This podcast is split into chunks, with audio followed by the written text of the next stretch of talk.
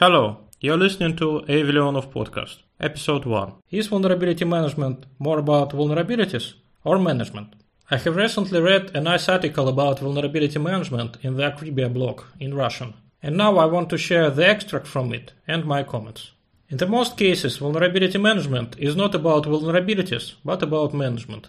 Just filtering the most critical vulnerabilities is not enough. Let's see the practical cases. The first case. Oh yes, we know ourselves that everything is bad. IPMI password hash disclosure on more than 500 servers. Customers just accepted the risks. Acribia proposed an effective workaround, unbrutable user IDs and passwords. It's often hard to figure out right remediation measures and implement them. Someone should do it. The second case. We can download OpenVAS without your help.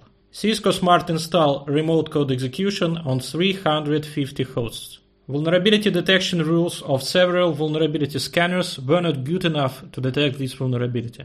Do not rely on scanners.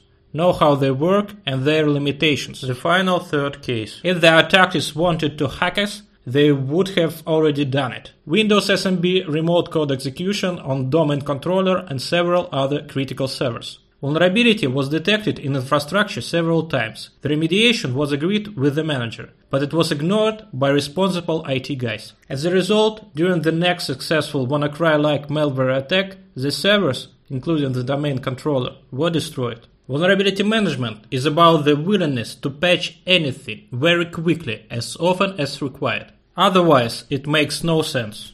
Thank you for your time. Please subscribe and leave your comments. The full text with links is available on avleonov.com. You can also watch the video version of this episode on my YouTube channel.